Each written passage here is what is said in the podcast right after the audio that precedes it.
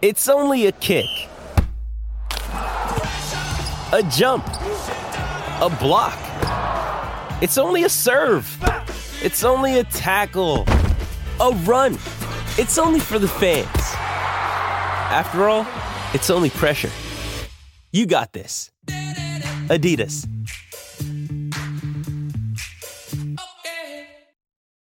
Why take one vacation with the family when you could take all of them?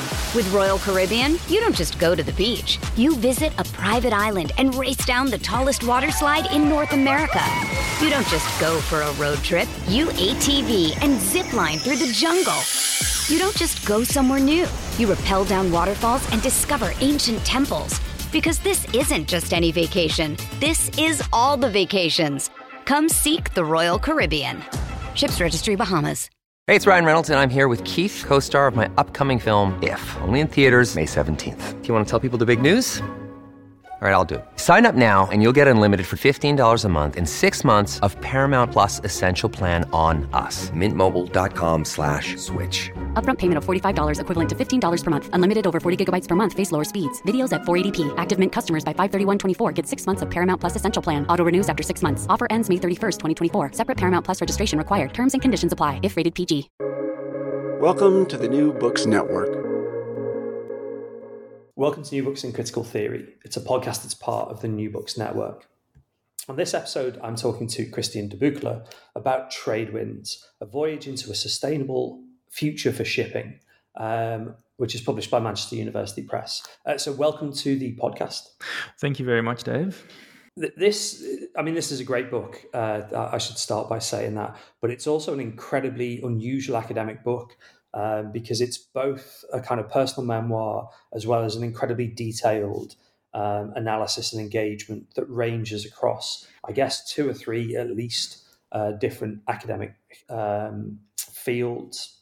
And I'm really interested to know, um, and maybe we could start with your background, I guess, is in kind of uh, cultural studies, creative industries, uh, music scholarship. And yet you've written this book that's about climate change and um, international shipping. So, how did you end up writing such a, I guess, kind of different book? Um, how did you end up getting interested in global supply chains and sustainability? Um, yeah, it's it's got a bit of a long story, and this this I, think there's two ways of telling the story. Um, one is um, what I tend to tell people that I currently meet in the course of my research into shipping, because very often when for example i'm at the international maritime organization people will ask me like what is your background? And i kind of half jokingly respond that i'm a musicologist by training which is true um, at which point they really look at me like i'm some sort of you know an idiot who's lost in that environment and they, they really wonder why on earth a musicologist would hang around at um, the International Maritime Organization, which is a space that is dominated mostly by naval engineers and architects and kind of lawyers and economists. Um, so, but then I tell them that I'm actually really trained as, as say, an anthropologist of policy. So what I do is is I look at how policy structures kind of emerge, how the narratives and ideologies and discourses of and surrounding policies come into place, and how they're quite often contested while they're being implemented um, by looking at that kind of you know sociocultural environment surrounding those texts and institutions by trying to uncover the kind of power relations that surround them. And then, you know, explaining that I really mainly worked on cultural policies through that kind of approach, but that at some point I wanted to um, work on, you know, more climate directly climate relevant issues because it's such a massive um, challenge that we face. And at that point, I really started thinking, okay, obviously climate research is is an incredibly crowded space, and that's that's great. it means that so many people are you know trying to make a contribution to that but it also means that you kind of if you are moving into that sideways you have to be a bit careful that you can actually find a space where you can contribute something meaningful and at a time when i really started thinking about moving into this space about 5 years ago shipping was not really a climate topic yet it wasn't until 2018 that there was a real kind of emissions reductions target for the shipping industry. So in 2017, research, policy engagement, and everything else was quite limited. But and this brings me to the other kind of entry point into this is that I knew that f- since about 10, 12 years now, there had been um, different small sailing ships that had operated as cargo transport vessels across the Atlantic Ocean and in other spaces.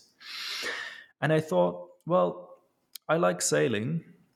And I thought, well, maybe I can kind of move into that space by looking at those very small scale prefigurative initiatives that really try to make a difference by just doing it before there's any real um, regulation in place. So that's kind of how I moved into that space, both moving sideways through my kind of anthropology of policy work, but also through um, you know my direct engagement with sailing.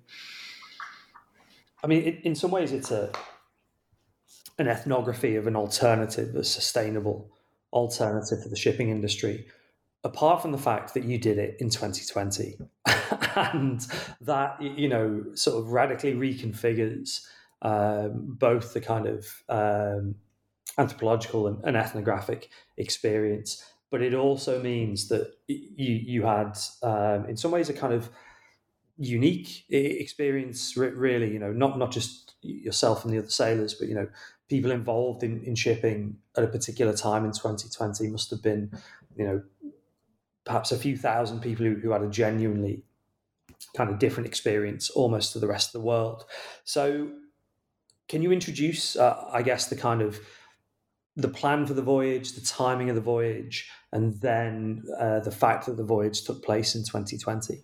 No, absolutely. Um, so, after I spent um, a while speaking to um, the founders and owners of, of these small scale shipping companies, I thought, well, I mean, I'm a qualitative social scientist, and, you know, what I'm kind of trained at is is really that kind of ethnographic work. So I thought rather than only having an interview based kind of approach to this, I actually want to go to sea and get a first hand feel for what this movement does, what this is like in practice, rather than what the founders and owners of these companies want it to be and how they present it to be.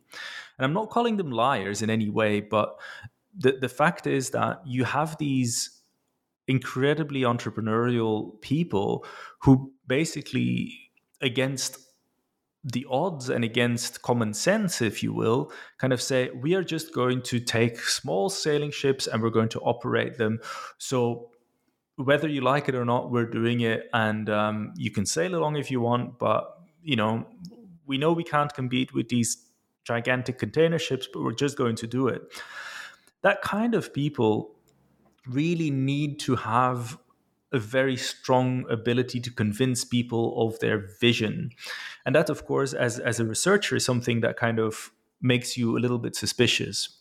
Again, not because you think they're lying, but because you think that there's probably a little bit more to kind of the movement that they're part of than the story that they would like everyone to believe because obviously you know the world is a very complex place and the same applies to these kinds of initiatives. The social media presence is one but being at sea is quite something else. So my plan was to join one of these ships the Avontuur um, in santa cruz de tenerife uh, on the canary islands. And the idea was to join the ship for you know an Atlantic crossing that would take us about three weeks, and um, on the other end of the, the Atlantic, I would disembark and travel onwards to Costa Rica to visit the Astillero Verde um, or the Green Shipyard, where daniela Southcott and um, and her colleagues were building or are still building um, a new wooden sailing cargo ship called Ceiba. And um, that was the plan. I would go there, visit the shipyard, see what they're up to as well, and you know have that inform my research. And in many ways, the the ocean crossing itself was some sort of um, a methodological um, uh, pilot study, if you will, because it's one thing to conduct ethnographic fieldwork in a small community. It's quite something else to do it in a closed community where you have to really negotiate a, a, a very kind of um, tricky kind of entrance and presence. But it's quite something else to do it in an environment where you don't know each other before you actually start the voyage. So I didn't know any of my fellow crew members before I embarked um, on the ship. But also, from the moment that you set sail, no one can leave, which means that in terms of um, consent for participation, but also the boundary between, you know, what is personal, what is part of what I'm interested in as a researcher, and how do we navigate those different spaces was something that I was kind of struggling with, how I would navigate that.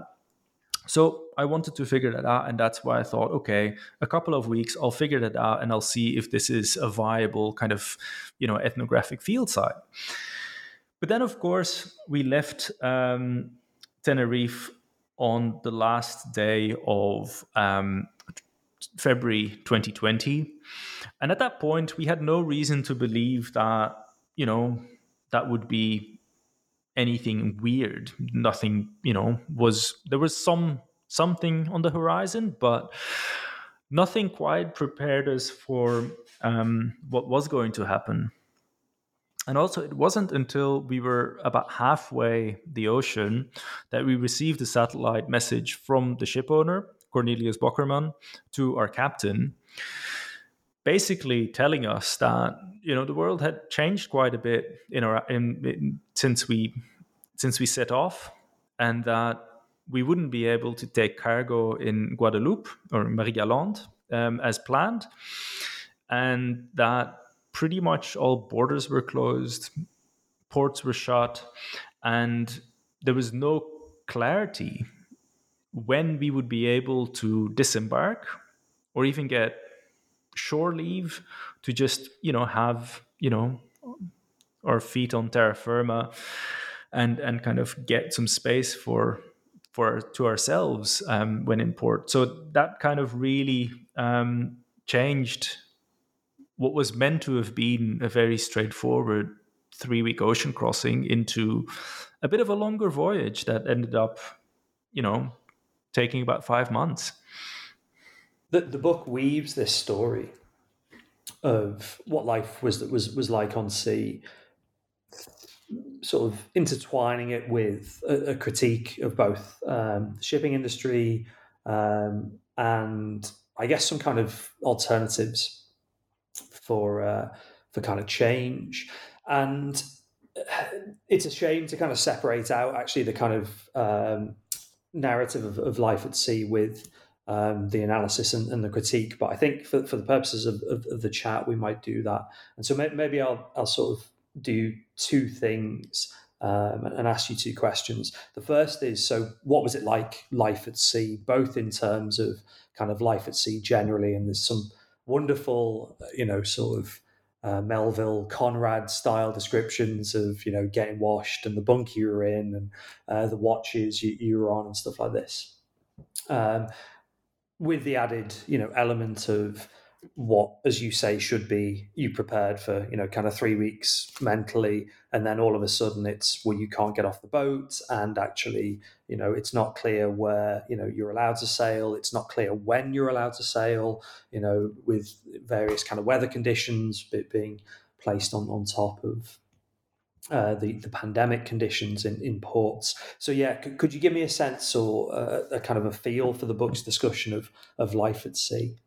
Um, yeah, uh, of course. Um, so uh, I'll, I'll start with something really rather straightforward. Anyone who's been to sea will will will realize that this, but those who haven't probably won't. And it is that when you join a ship, you're basically at the mercy of the captain. And I'm not saying this um, to mean that the captain is necessarily some sort of um, you know, evil dictator, but the captain is in charge, bears the responsibility, but also has the final say on everything, including the watch that you'll be a part of. And how that works is that, that, that there are different ways of organizing watch systems, but we were in a four hours on, eight hour off um, system where you had watches from midnight to 4 a.m., 4 a.m. to 8 a.m., and then 8 a.m. until midday. And then you had a repeat of that in the afternoon. And it meant that you basically got extremely close with the, the, the your own watch. The, the the four people usually that were on that same four or five people on that same watch you would get to know them incredibly well. But because when you were on watch the others would likely be sleeping or resting meaning that you would actually have to make a bit of an effort to get to know them. Um, so in order to kind of facilitate my presence as as as a kind of resident researcher was that captain proposed that i kind of in the first couple of weeks, uh, or what what we thought would be the voyage, is that I would shift between watches and I would kind of change a watch um, every every week. Um, and that's what we did the first couple of weeks, um, which allowed me to get to know everyone. Um, but at the same time, you're also um, in an incredibly, you know, close environment because so most people stand um, stand watches. In our case, we had a captain, a first, and a second officer, but we also had a bosun um, and um, a cook on board. And the cook and the bosun were standing the so-called day watch, which meant that they had reasonably normal um, kind of eight to five ish um, kind of office hour like um, schedules. But the rest of us were working around the clock. And also, I need to perhaps stress that um, most of the people on board were not professional seafarers or professional sailors, even, but were so called trainee sailors who signed on for the adventure. And um, several of those trainees had no sailing experience whatsoever. So there was a lot of learning to do while we were at it. So um, the first and second officer, as well as the the bosun and the captain, were you know basically teaching us the ropes, quite literally, and um, making sure that we um, would be able to make ourselves useful. Um, but added to that kind of idea of the captain being in charge is, of course, something where it, it, there's an element at which there's an element to which that you're actually submitting to this voluntarily. If you're a professional seafarer, it's your job and you just sign on for a certain period of time. And during that time, you're effectively not your own boss, not just professionally, but also in terms of your time. If there's an emergency, you're called on deck and there's no discussion about it. You can't say, oh, but I was sleeping. There is no such thing. Um, but the main the main thing that really makes this um, acceptable to most people is the fact that we do this voluntarily. or we do this voluntarily for a certain period. And it's the same for seafarer, professional seafarers who sign a contract for six weeks or six months. It doesn't really matter, but they know upfront how long they'll be at sea for. But one of the things that happened because of the pandemic is that for us, but also for every other seafarer um, out there in the world, and unlike what you kind of suggested, there, there weren't a few thousand, but there's basically uh, between a million and a half and two million seafarers at sea on merchant ships at any time. And there's several tens of millions of seafarers who are on board fishing vessels, but they're not necessarily at sea in the same way. Some of them are at sea for very long times, but some only go out for the day.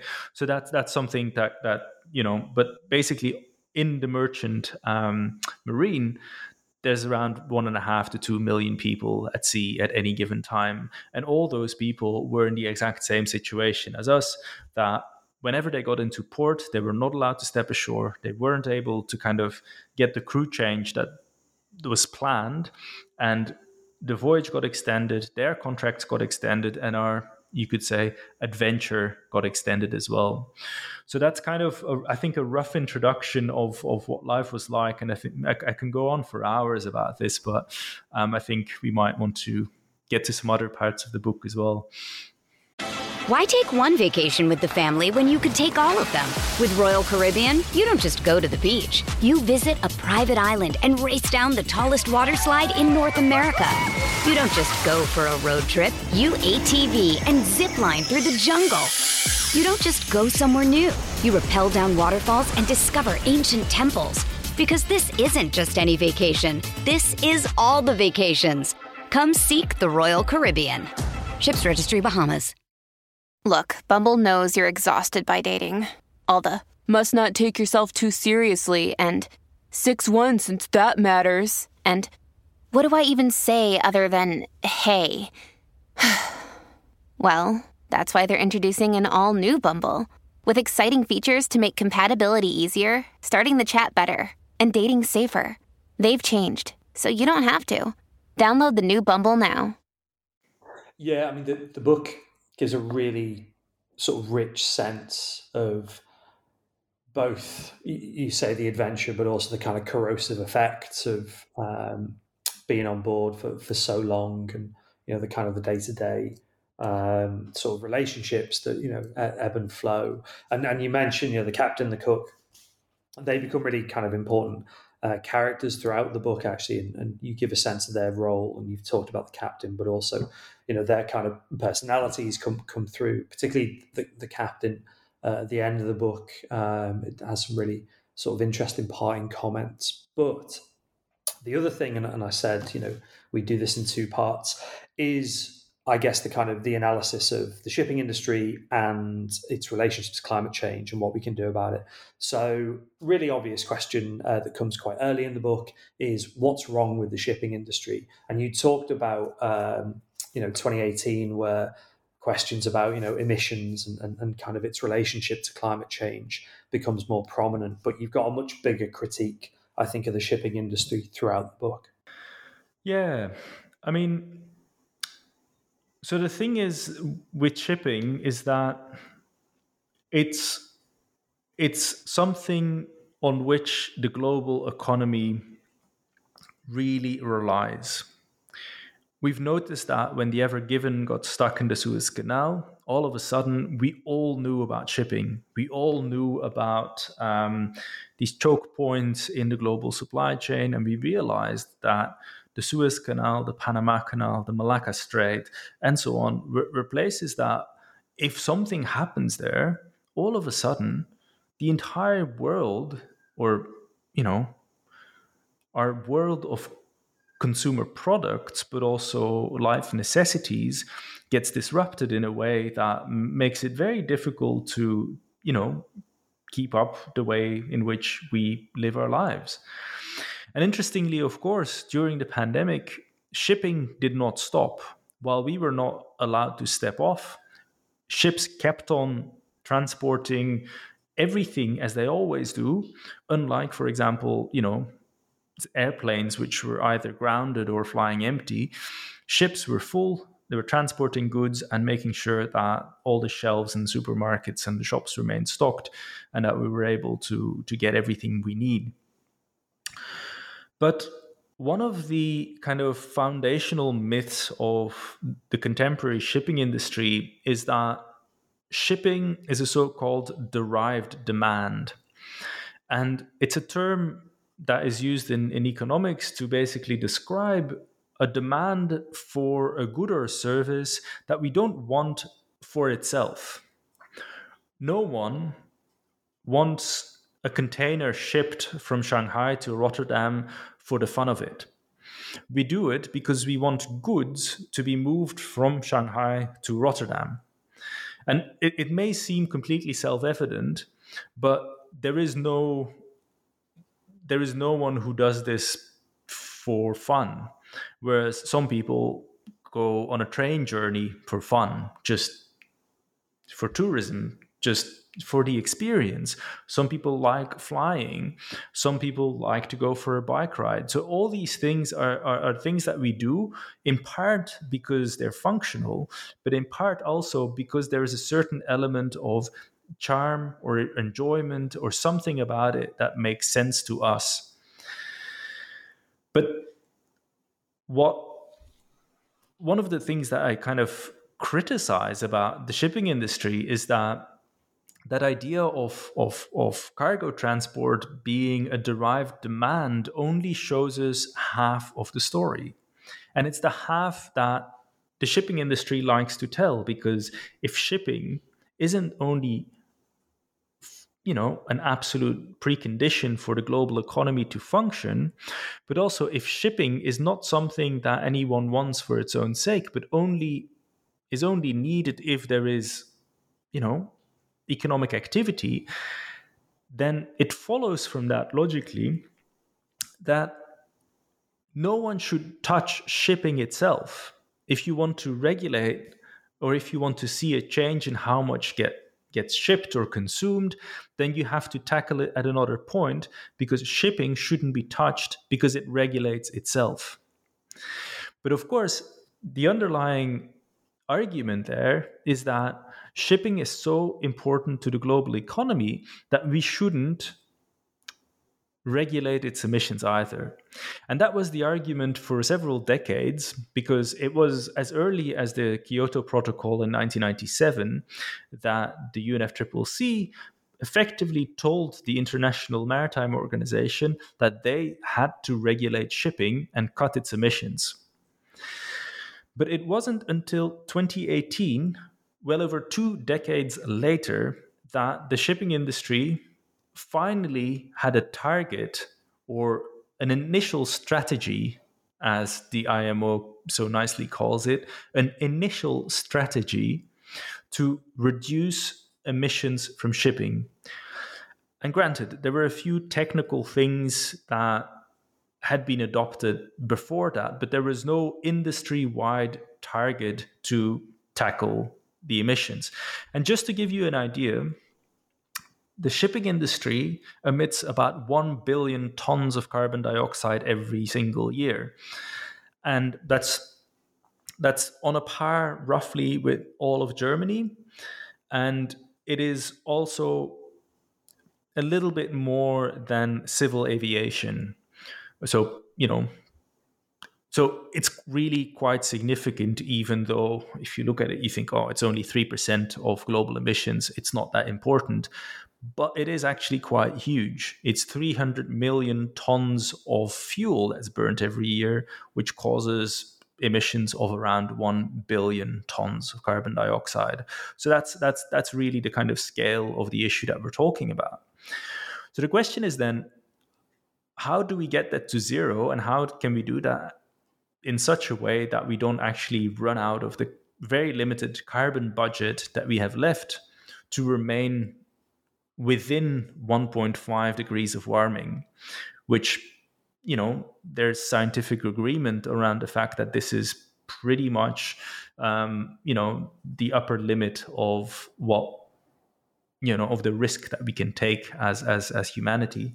So that is really the kind of challenge that we face, and the initial strategy that the IMO agreed on was to cut emissions in half by 2050 on a 2008 baseline.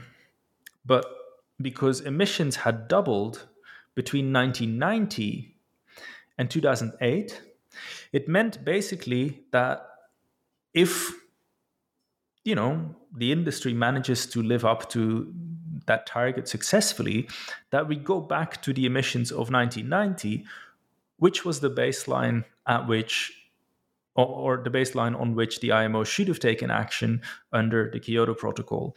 So that's kind of to give a rough idea of what we're looking at in terms of scale.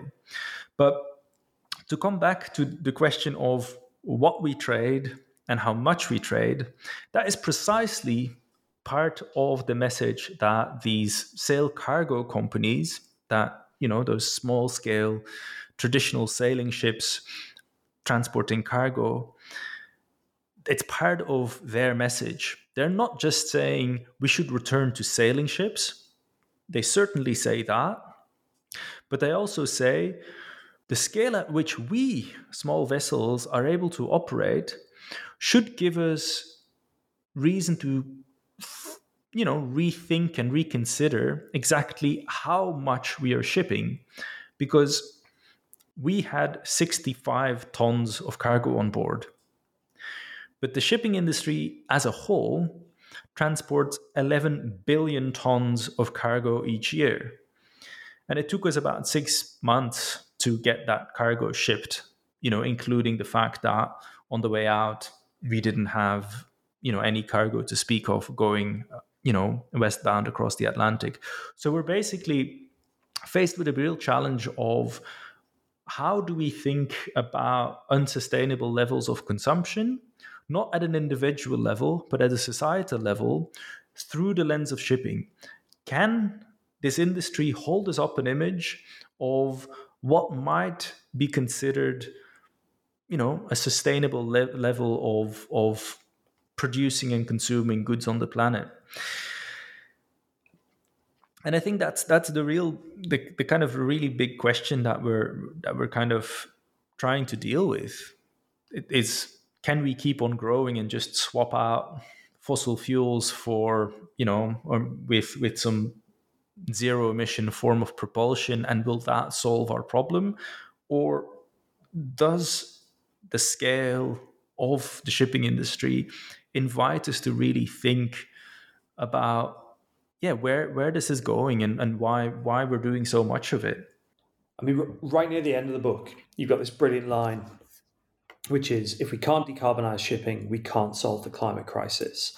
And from you know how you've sort of brilliantly laid it out there, the question does flow. So what what, what do we do? Uh, both in terms of kind of rethinking, as you say, what we're doing all this shipping for and what we're actually shipping, but also in, in terms of um, decarbonizing the shipping industry itself. Yeah, and I think the the reason that I've included that line, and it's of course it's it's it's a bit provocative because if shipping doesn't get decarbonized and we retain that 3% of emissions and everything else is absolutely zero emissions, it would be okay. There wouldn't be a massive problem. But the reason I, I, I bring it up is because the shipping industry is, much like aviation, really unique in that because international shipping happens between countries, it's not regulated within countries. And that's why back in the late 90s, the Kyoto Protocol said, we are not touching this. This is not an issue for individual um, sovereign nation states, but this is an issue that is to be tackled at that international level but only shipping and aviation do that.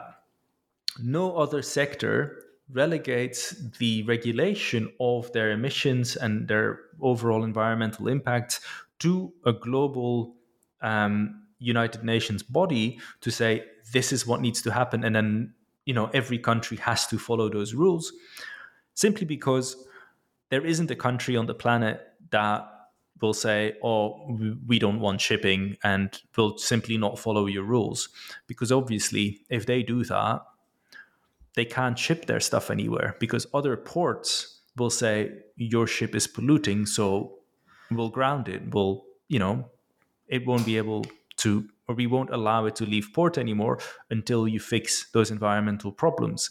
So there is a, a very interesting way of how rules are set and how they're um, really enforced.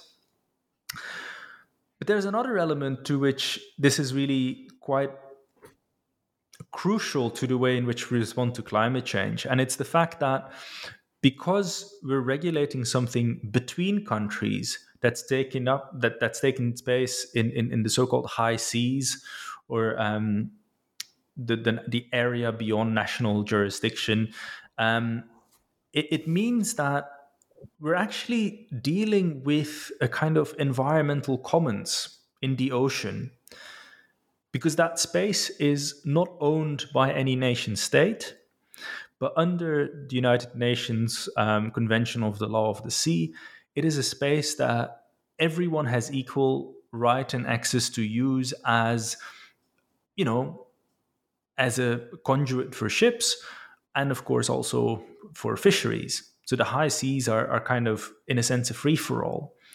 But because they're a free for all, they're basically a kind of something that sits between land and the atmosphere because it's not quite as firm as the land that we can claim as sovereign territories but it's also not quite as you know difficult to kind of anchor or kind of grasp and grab as as the envir- as as as the atmosphere as a whole. So it's in a sense it's it's almost uh, uh, uh you know it, it's it's kind of a synecdoche of, of of the climate problem that we face. And and that's why it's so crucial to find not just theoretical theoretically but also in regulatory terms a solution to this problem. Because if we can't tackle it at this level, then it seems very unlikely that we'll get to a point where the, you know, global climate agreements will actually yield the kind of results that we need to see. Um, it, so in, in that sense, that that's why I really kind of claim the the paramount importance of, of this particular sector. I mean, we, we've covered quite a lot from the book, but actually th- there are still so many questions uh, I, have got, and I'm kind of thinking that that flow from the book. And I suppose one way of, sort of bringing things to a conclusion is talking about both the end of the book and the end of the journey, and and and again, you know, to pick, pick out a particular line. That there's this sense that you know the world as you know it uh, no longer exists when, when you get off the boat, and I, and I guess two things flow from that. One is how did it feel when things came to an end? You know, when you finally kind of got off the boat uh, for good, as as it were, um, and and that kind of sense of the personal feeling is really important um, to how the book is, structured and the way the book is written. But I guess the other question is, what have you learned really around um, the climate crisis and um, I suppose where that kind of goes next for your own work? Yeah. Um, arriving was very, very strange because for quite a while I was secretly hoping that this voyage would, you know, simply, you know, take us over, you know, the experience that you all had on land, and that by being at sea, we would never know lockdowns. We would never know the true experience of living through pandemic because and this was at least the first couple of months a bit the kind of the hope on board that we would sit it out at sea and by the time we got back to shore everything would be fine and in some ways it actually looked like it would be because on the way back, we stopped in Horta in the Azores and we were allowed to step ashore and have some shore leave for a couple of days. But that was a novelty. They'd only opened their borders less than a week before we arrived there. Similarly, when we then kind of traveled on to, to Germany, where we disembarked in the port of Hamburg, it it was by that time almost back to normal. Yes, you had to wear masks and you had to disinfect your hands, but it was midsummer. Um, infection rates were very low, and life in Hamburg was almost back to normal. But of course, being based in Australia, that wasn't entirely the end of the story because when we rounded um, the UK and we went over the north, in between Orkney and Fair, Fair Isle, um, we picked up some phone reception. And at that point, it was obvious that Melbourne had gone into that lockdown, that mid 2020 lockdown that would last for over 120 days.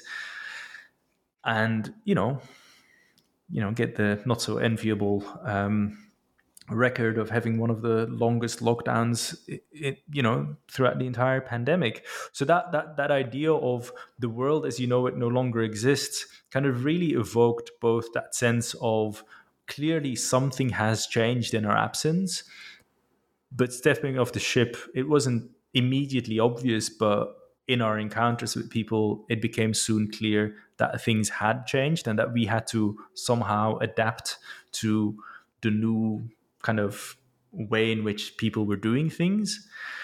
But at the same time, it also really evokes the the mission that we were on, in that we joined the ship in the hope that it would potentially change not necessarily the world, but at least um, the future of the shipping industry.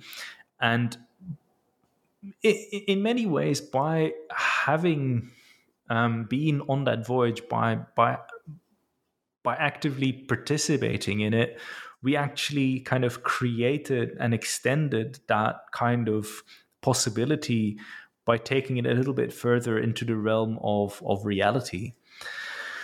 But then, of course, um, yeah, um, it at the end of it, you stand on the docks and you've we've disembarked, we've, we've we've offloaded those sixty five tons of green coffee and cacao beans and rum and gin, and you think, is this now worth it? Is this why we're doing it? What I mean, is there a point to spending so much time, effort, and you know, in it to to transport so little cargo. And of course, if you only look at it that way, it makes no sense at all.